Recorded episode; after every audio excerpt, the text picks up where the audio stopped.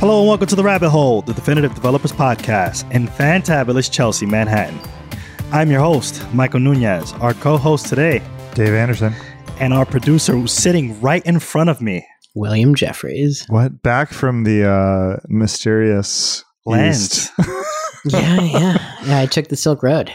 Oh, So, yeah. it's a long journey. It's been a long time since we actually recorded in the same room, and it's glad, I'm glad that you're back. Yeah, I mean, it's well, so it's crazy because you went on paternity leave, and then right before you came back, I went to India for a four month project. yeah. So Hyderabad.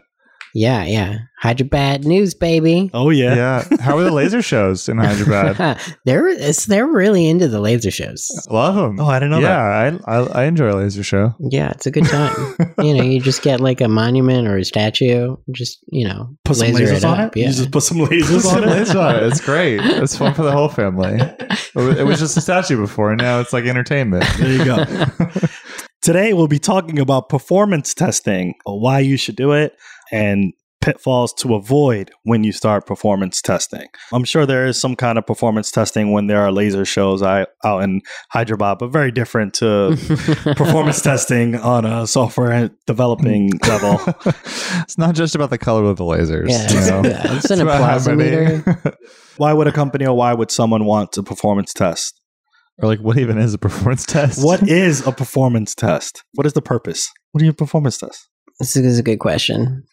Good question. I mean, so to me, a performance test is a test that uh, gives you information, gives you data, gives you measurements about the reliability of your app under load.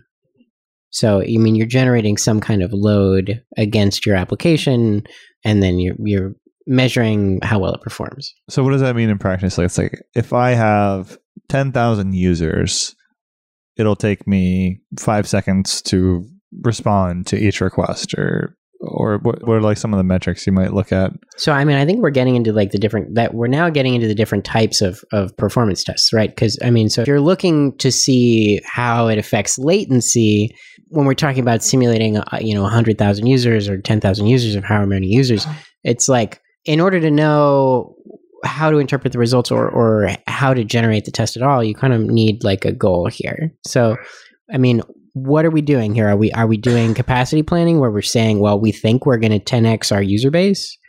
So, you know, we have 100,000 users a day now. What would happen if it were a million? Then what you're that's capacity planning and what you need to do is run a load test where you have a fixed amount of load that you're going to throw at your app. If instead you are trying to do some diagnostics for example and like the last time that you had a bunch of traffic you know everything broke and you don't understand why or how maybe you would want to do like a spike test let's say that you just you you had a huge spike in traffic and one of your services went down and you you don't really know why Uh, so you're trying to do like a CSI kind of thing and replicate Yeah. the crime scene and like pick the trajectory of the bullet that like you know took out the service. yeah yeah so maybe you spin up a you know a testing environment which is prod like and then you replay your production traffic over it. Or maybe you create a spike test where you throw a bunch of load at it all at once you know with a similar amount of load to what you saw in production when the service went down. So that would be like another or maybe you're you're just doing preventative measures and you and you want to regularly be throwing a lot of load at your application in a controlled way maybe during office hours where people are there to fix it if you're doing it in prod or, or maybe you're doing it in like a lower environment like uat as part of your deployment pipeline you know just like you're running your your unit tests or your end-to-end tests you might want to run some performance tests and make sure that your your metrics are are holding up that you're returning 200s for valid requests that you're not getting timeouts that your latency isn't above whatever threshold you care about So you're kind of like introducing like almost like a chaos monkey type approach where you're trying to like do a bad thing to your system in order to better understand like a real scenario where a bad thing might happen. We're like, Yeah, I mean, so I think we were on a client together where we set up a performance test that ran nightly and we threw a bunch of load at it during off peak times so that if there was something broken, that we would find out about it when it wasn't going to be revenue impacting. It was easy to fix, and then you know, in the morning when we came in, we could try and address the problem before before things got bad. Right. We wanted to know when Kim Kardashian's butt was going to break the internet. 'Cause those things happen. Mm. I, have a, Yeah. I have a question. So, True story. uh, when you you have mentioned threshold in terms of certain performance tests, where do those numbers like appear? Do you run a performance test and then get the average of all the performance tests that you've run to figure out what, like for example, for throughput or load?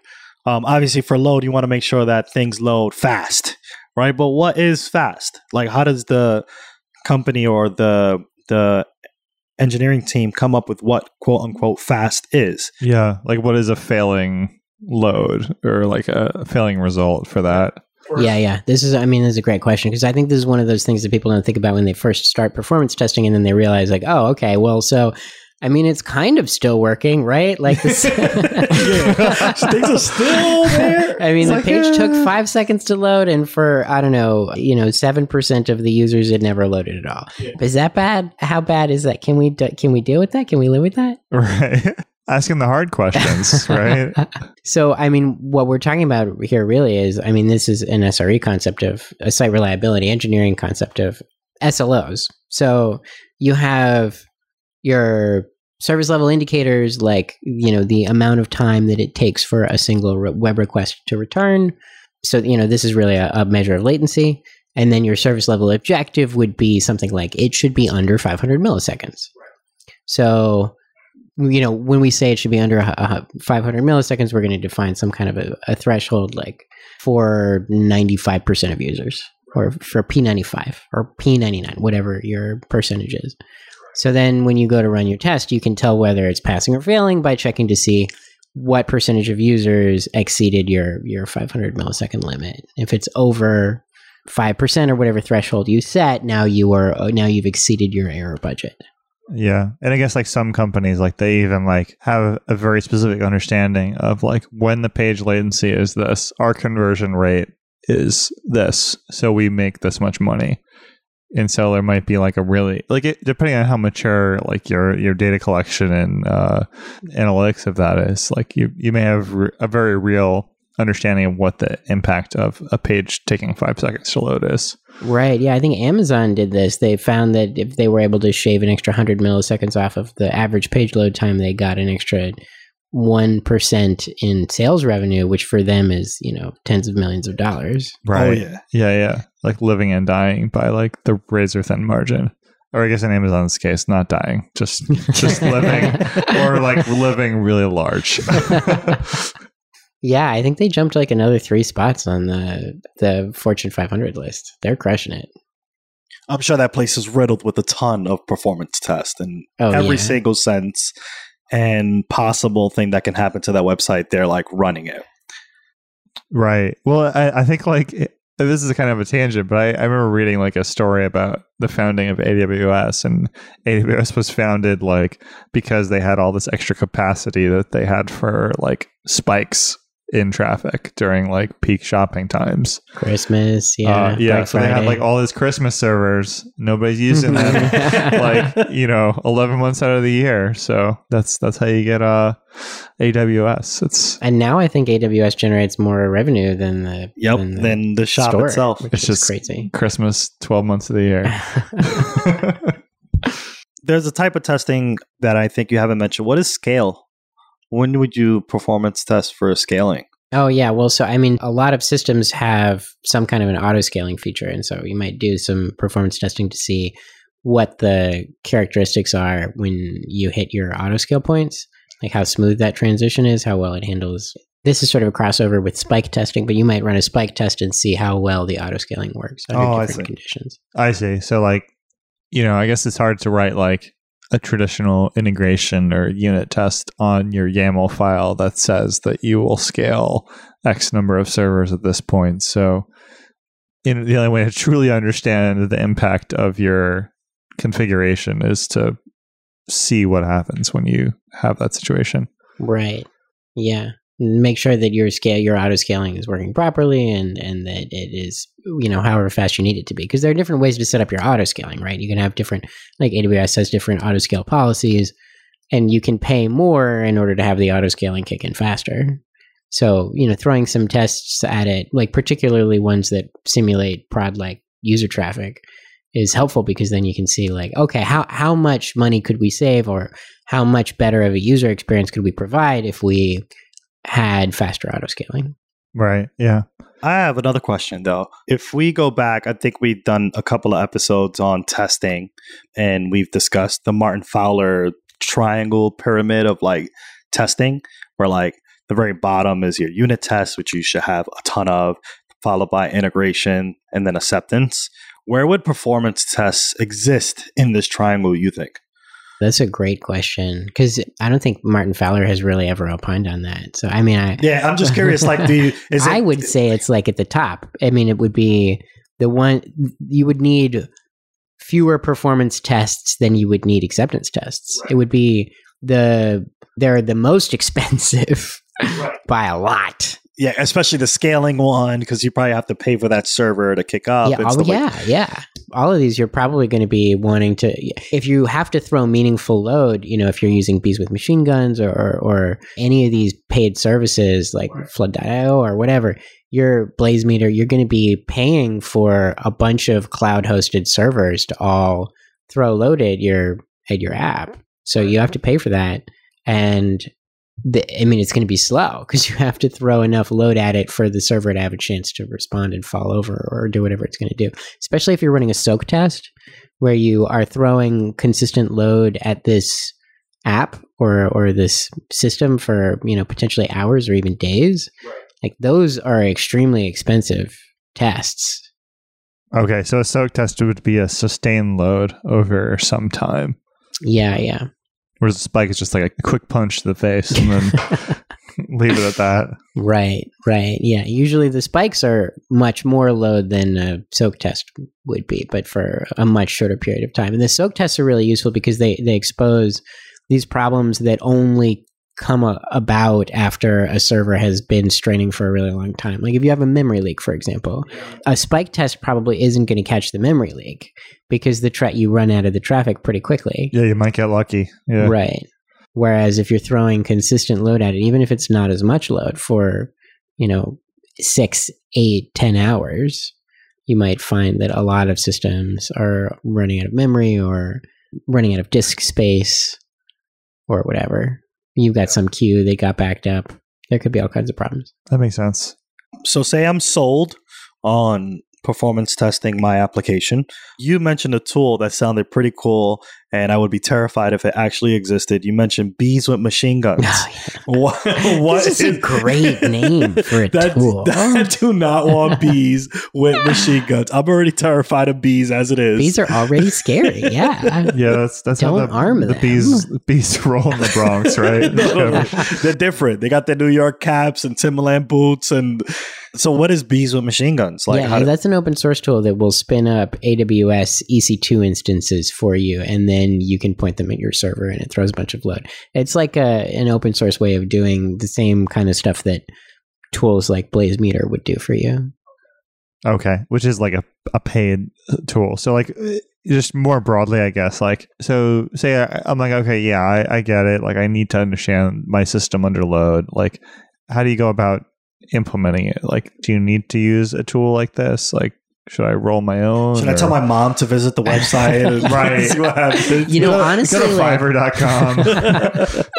that is a totally valid performance test. is to get you and like two other devs to all hit the website at the same time from your laptop. Yeah, hopefully you have more than one worker on your production instance, but maybe you don't. It could be just hosed. I've worked on projects where you know you get four engineers all hitting that same that same endpoint that you know hasn't been optimized yet, and you know it'll fall over. And it's nice to do this kind of manual testing just to confirm that your test suite is returning accurate results. But i think like probably a good starting point would be to use a, a local command line tool. Like maybe i think probably the most popular one is jmeter which actually comes with a cli so it's pretty user friendly and then you can throw some load at it just using your laptop without having to go to aws or, or some kind of third party service. And then once you have a general sense of what the performance characteristics of your app are and you want to do something more elaborate, like throw more load than one laptop could generate or hook it up to a you know a Jenkins job or or something automated, then you can move on to some of the more robust tools. Uh, and you mentioned a couple of the paid ones. Uh, one being BlazeMeter. Yeah, BlazeMeter is a a paid cloud hosted version of JMeter. So I mean, it's it's handy if you've uh, been working locally with your JMeter files because JMeter you, you you create these XML files which are configuration and then you can upload that to BlazeMeter, and BlazeMeter allows you to horizontally scale, and and they produce like graphs and charts in a web interface that's very handy. So you might like hit a hit a wall with your local testing or the resources that you have available, and yeah, if very you if you easily have a able to just- non terrible app, then you're probably not going to be able to generate enough traffic with your local like laptop. What are some common pitfalls you've seen when people or engineering teams start to implement performance testing? I mean, we already talked about one of them, which is like not really having any expectations for what constitutes failure. I mean, you really do need to define what success looks like and what sort of threshold you're willing to tolerate, and and that should be a conversation you have with customers, like with customers and with product. What exactly do we really need to maintain? Because nobody has 100% uptime. Nobody has zero latency. Like these things are impossible. Even Google has downtime. Oh yeah, or like Slack. When Slack is down, like everyone knows. Yeah. Everyone starts bugging out and like, why I can't message people? I want to see my cat gifts. GitHub is another one that's really important to individuals. And A- when Amazon. Amazon. When AWS goes down, the whole internet Oh. shuts down. yeah, like fifty percent is probably on AWS. Do you guys remember which, what was like 2016 yeah, when they went S down? three went down, and like the uh, what was it like the red light indicator on the status page was stored in S three, so it just displayed a green light indicator because it was cached, but it was down. Amazing. Yeah, that's great. Oh man. I think hitting the cache on your performance test is probably another issue that may arise because you want to test your application when it retrieves data like from the beginning and not something that's already cached. Right. If especially if you're using like a service like Fastly or something for caching, like m- maybe you want to know that it's working, but then you don't want to like invest in a soak test on Fastly or something because you just be like spending money to verify that Fastly is Fastly at, at a certain point. yeah. It's like, oh yeah, it's pretty fast. Good job. Yeah, I guess you could also go go wrong if like you weren't using prod like data. If like your data set was very small and you had like an unperforming query, you know, if there's 10 rows, then maybe it's fine. Like you you may have an okay response time, but then as the data data starts to scale out, then you could see some more issues when you have more load. yeah. Would you call it a best practice to do your performance test on production? Yeah. Yeah, I would say so. I, th- I think a lot of people are afraid to do that. Oh Yeah, Yeah, I was gonna say I, I feel terrified that you just said that. Yeah. I just got anxiety right now. All broad, like Yeah, yeah. with the possibility that it'll go prod. down. Yeah, yeah, absolutely, absolutely. I mean, so you should have a fail-safe mechanism where you can shut, where the performance test will automatically shut down if prod starts to fall over. But I mean, absolutely, you should be testing your prod environment because I mean, wouldn't you rather know that your prod environment can't handle load when you're running a performance test instead of when you have an actual user spike? Right. And there's so many things like in a modern app that can be configured completely differently, like it, between environments. Like you could be using RabbitMQ in a lower environment, but Amazon SQS in the higher environment. So like the performance characteristics of those may be completely different. The configuration of those will also be completely different. So you want to know. So oh, the only person that could bring down production is me. So I know exactly when it happens. And I think that is a good point. Cause like if, if we can control when it goes down, then we can know why it went down. Yeah, I mean, I think if you just figure out how much your maximum historical load has ever been, and then you just throw double that at it every morning before people get in for work, or like while engineers are in the office, or you know maybe late at night, whenever non-peak traffic is, and you have a fail-safe mechanism where if the performance test suite starts to register a whole bunch of 500s or timeouts that it shuts off the test, then I mean, this is like a really wonderful preventative measure that can help you with your capacity planning later on. And it is tricky because you, when you're testing in performance in production, you also have production traffic. So it I mean it's harder to know exactly how much load you're throwing at the system at any given time. But if your system is robust, then it should be able to handle an order of magnitude more traffic than you have. So you should be safe. What are some alternatives? Like if I really just can't afford hitting my production environment with with this kind of traffic, or like I think having a dedicated performance testing environment is a great thing to have, regardless of whether or not you're going to test in production. It's a great place to do automated testing as part of your deployment pipeline because w- when you deploy code, you, I mean, you don't want to run a performance test every time you deploy code. You know, have that run in production, and you and you probably wouldn't want to fail a code deployment with something as non-deterministic as as the production performance test.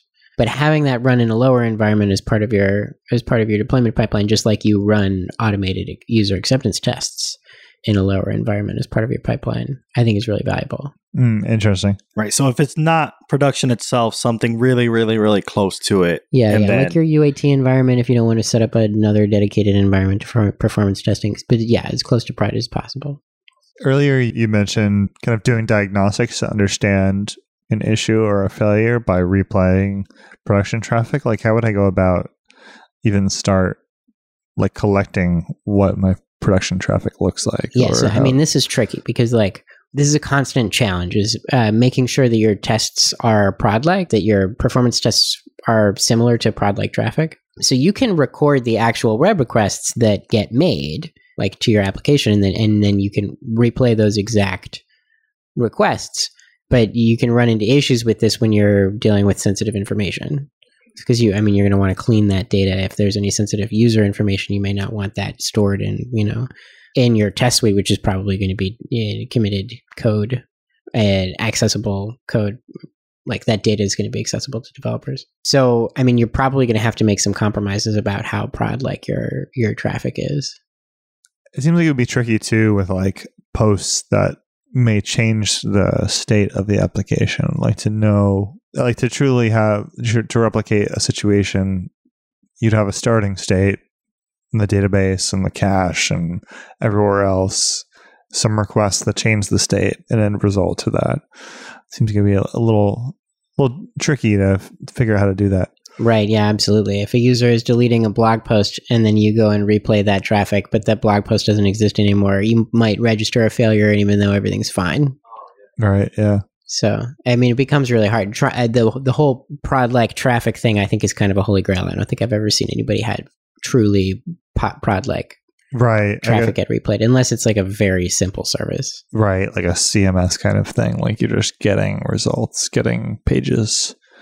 And also the size of the data that comes through. I mean, that's one of the things that I think you really do want to make sure you get right is if users are consistently uploading 10 megabyte files, your performance test shouldn't be uploading 10 kilobyte files. Like they should Right. be comparable in terms of the the volume, like the throughput.